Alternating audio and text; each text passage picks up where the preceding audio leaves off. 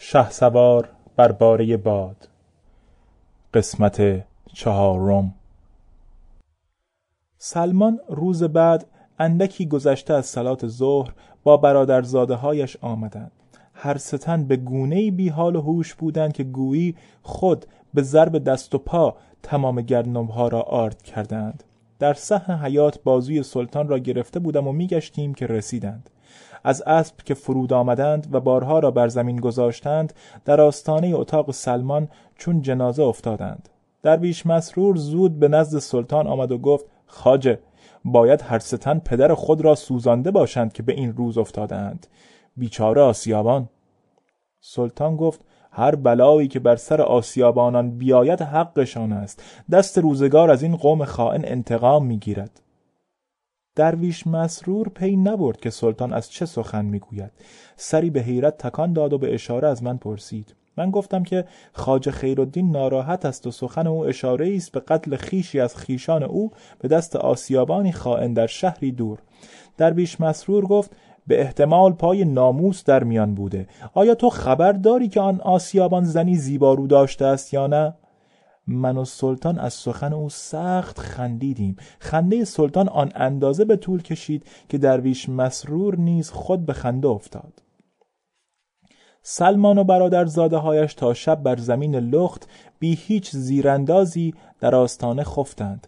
همچون شب گذشته زن درویش مسرور غذای من و سلطان را مهیا کرد. اما این غذا بدطعم و نامعکول بود. به گونه ای که سلطان چند لغمه بیش تناول نکرد و به پای راست سینی را پس زد.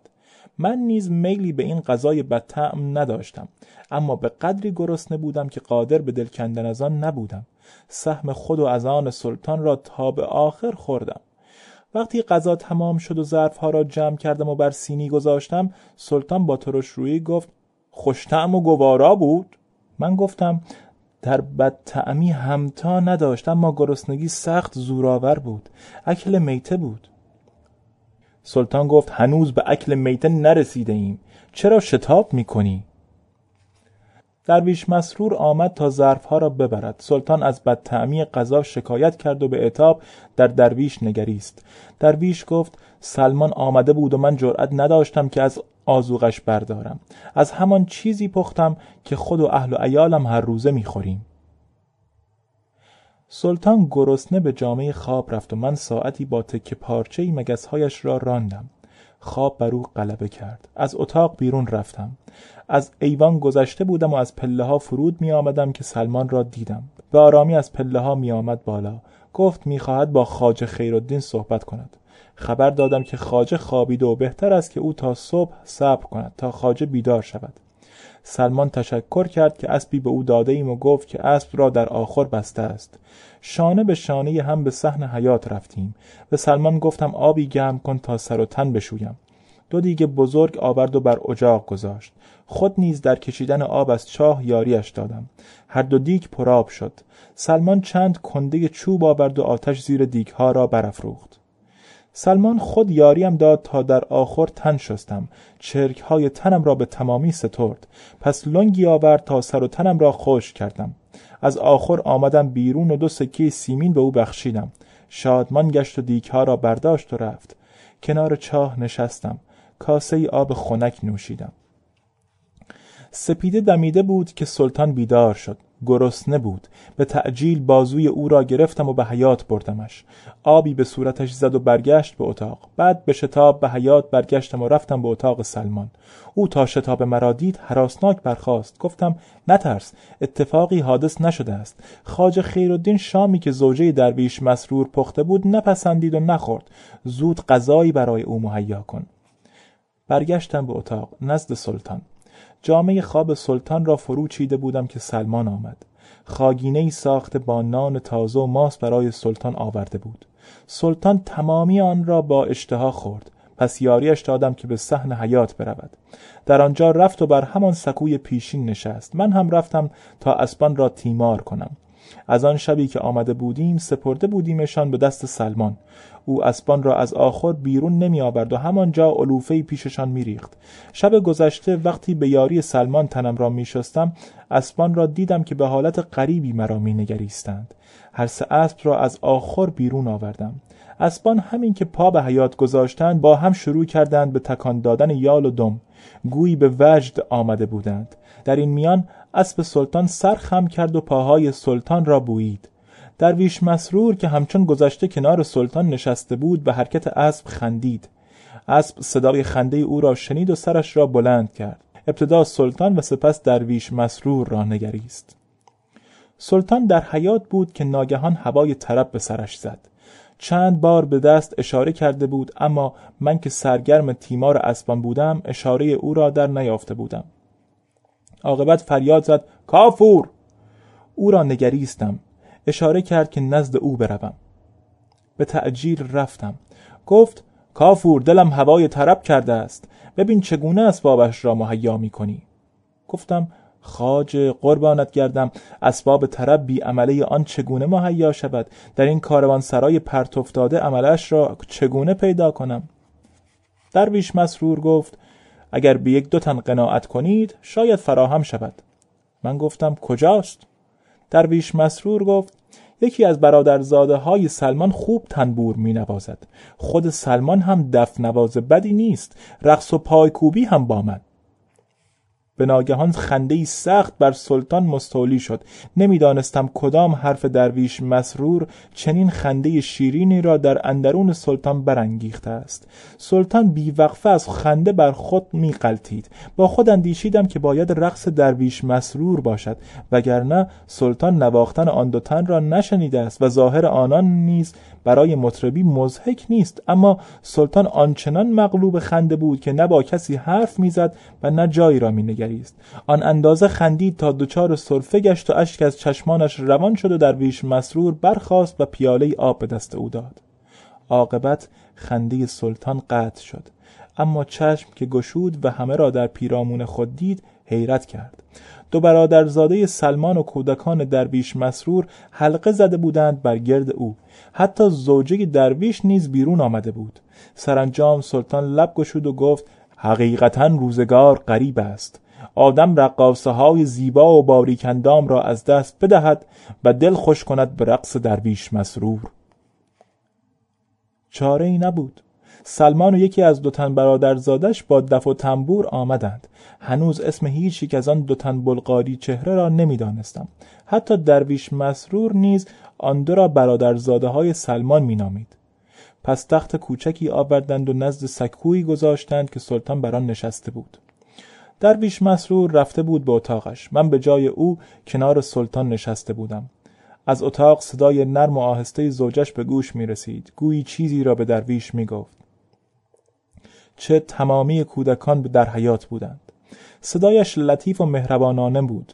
بگو مگو نبود اما بیوقفه بود. میل داشتم بیشتر به حرفهایش گوش بدهم. شاید چیزی از آن حرفها دستگیرم شود. اما سلطان سرش را پیش آورد و به نجوا گفت برخیز و از سلمان بپرس که شراب در بساط دارد یا نه.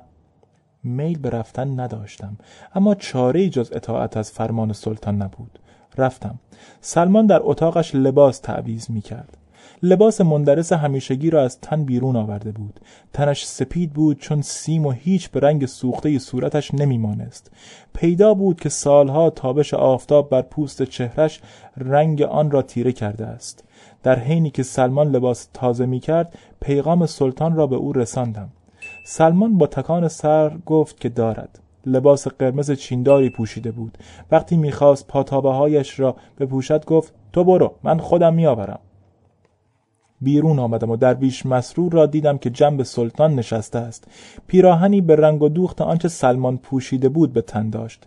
چینهای پیراهن هیکل فربه او را ستبتر و بدقبارتر نشان می‌داد. تا آنجا که کودکانش گرد او جمع شده بودند و او را به انگشت نشان می‌دادند و میخندیدند.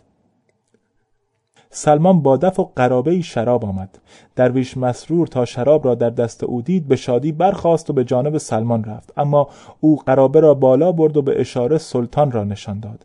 چهره درویش در هم رفت. ولی سلمان در این هنگام فریاد زد بل بل بل بل. یکی از برادرزاده ها سر از دریچه بیرون آورد و گفت هم الان کوک تنبور را میزان می‌کنم و میآیم. به نوای دف و تنبور درویش شروع کرد به پایکوبی. جست و خیزهای آن اندام ناموزون و قول بیابانی به هر کاری شباهت داشت الا به رقص. با این حال اسباب مسرت بود. اگر رقص آدمیزادی نبود به رقص خرس میمانست. همه میخندیدیم حتی کودکانش. هیچ نمی‌دانستم که زوجش دریچه را گشوده و دستفشانی شویش را مینگرد. از سر اتفاق برگشتم و نگاهش کردم. در چشمهای او شرمی آمیخته به تمسخر موج می‌زد. زن درویش تنها کسی بود که از جست و خیز او هیچ خندهی به لب نداشت. نرم نرم برای سلطان شراب میریختم.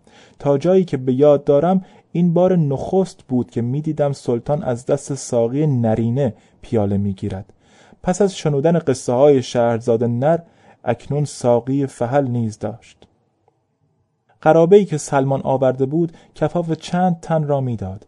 من جسارت و گستاخی نمی کردم که در حضور سلطان لب به پیاله برسانم. اما سلطان گویی تشنگی مفرد داشته باشد پیاله از پی پیاله به شتاب به گلو می ریخت با این همه درویش مسرور پیش از او از پا افتاد. چند دور چرخید که ناگهان پای او نزدیک آخر به سنگی بزرگ خورد و افتاد. کودکان چنان بلند خندیدند که زن از قاب دریچه فریاد کشید تا ساکت شوند.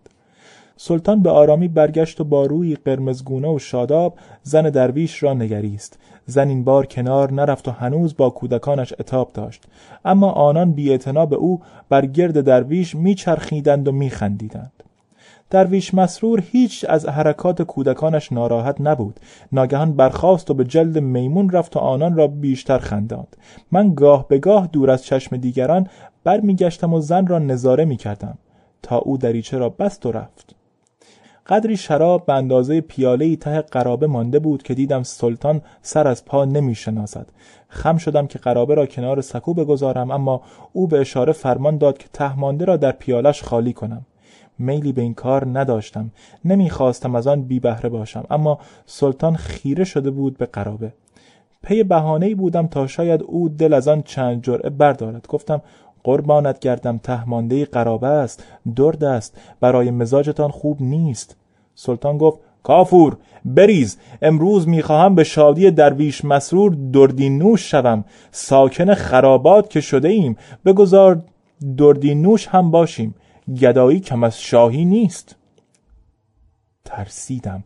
محتمل بود که سلطان در حال مستی همه چیز را برملا کند. آن وقت نه تنها مال برباد می‌رفت که جان نیز در خطر بود. به شتاب تهمانده قرابه را در پیالش ریختم تا بیش از این سخن نگوید.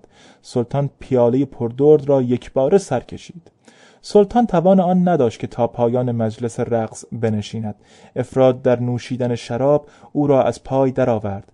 به کمک سلمان و برادر بلبل سلطان را بر پشت گرفتم و به زحمت از پله ها بالا رفتم.